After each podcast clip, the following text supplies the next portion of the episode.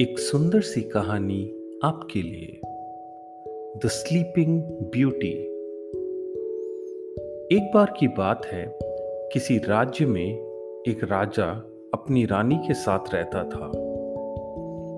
उसके राज्य में प्रजा बहुत खुश थी। राजा अपनी प्रजा का ध्यान अच्छे से रखता, इसलिए सभी लोग राजा और रानी को दुआएँ देते थे। सब कुछ होने के बाद भी उन दोनों को बस एक ही बात का दुख था कि उनकी कोई संतान नहीं थी। रानी प्रतिदिन सूरज की पूजा करती थी। उसे पूरा विश्वास था कि सूरज देवता की कृपा से उन्हें ज़रूर संतान की प्राप्ति होगी। एक दिन राजा और रानी बागीचे में घूम रहे थे। बागीचे में एक तालाब था।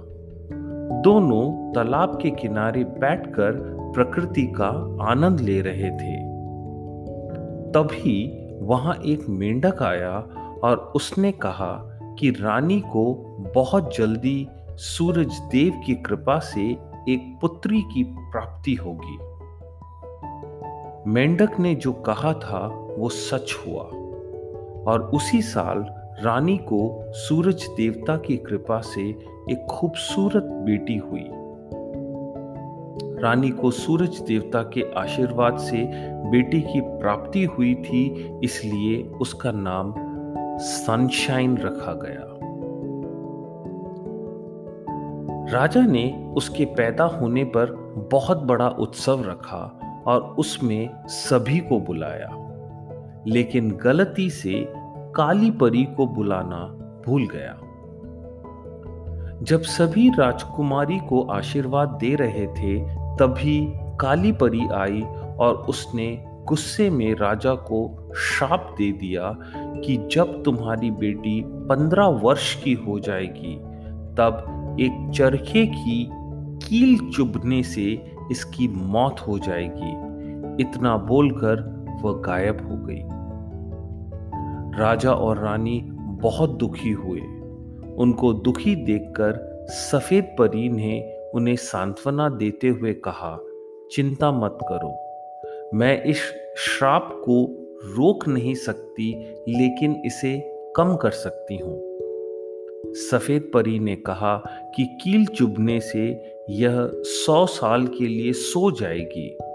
साथ ही आपकी पूरी प्रजा और आप भी सो जाएँगे। लेकिन जब कोई सुंदर राजकुमार इस सनशाइन को चूमेगा तो इसके साथ साथ आप सभी जाग जाएँगे। इतना बोलकर परी गायब हो गई। धीरे धीरे समय बीतने लगा, राजकुमारी बड़ी होने लगी। वो समय भी आ गया जब राजकुमारी पंद्रह साल की होने वाली थी। तभी राजा और रानी को किसी काम से राज्य के बाहर जाना पड़ा। वे एक दासी के भरोसे राजकुमारी को छोड़कर चले गए। जिस दिन राजकुमारी का जन्मदिन था और वो खेलते खेलते तहखाने में पहुँच गई, वहाँ एक पुराना चरखा रखा हुआ था। राजकुमारी ने जैसे ही उसे हाथ लगाया, उसमें लगी कील उसे चुभ गई और वो वहीं गिर पड़ी। सेवकों ने उसे बहुत ढूंढा और तहखाने में वो सोती हुई मिली। उन्होंने जैसे ही उसे बिस्तर पर लेटाया तो एक एक करके सभी सोने लगे। कई वर्ष बीत गए, महल के चारों ओर जंगल और कटीली झाड़ियाँ उग गई। महल तक पहुँचने का रास्ता बहुत कठिन हो गया।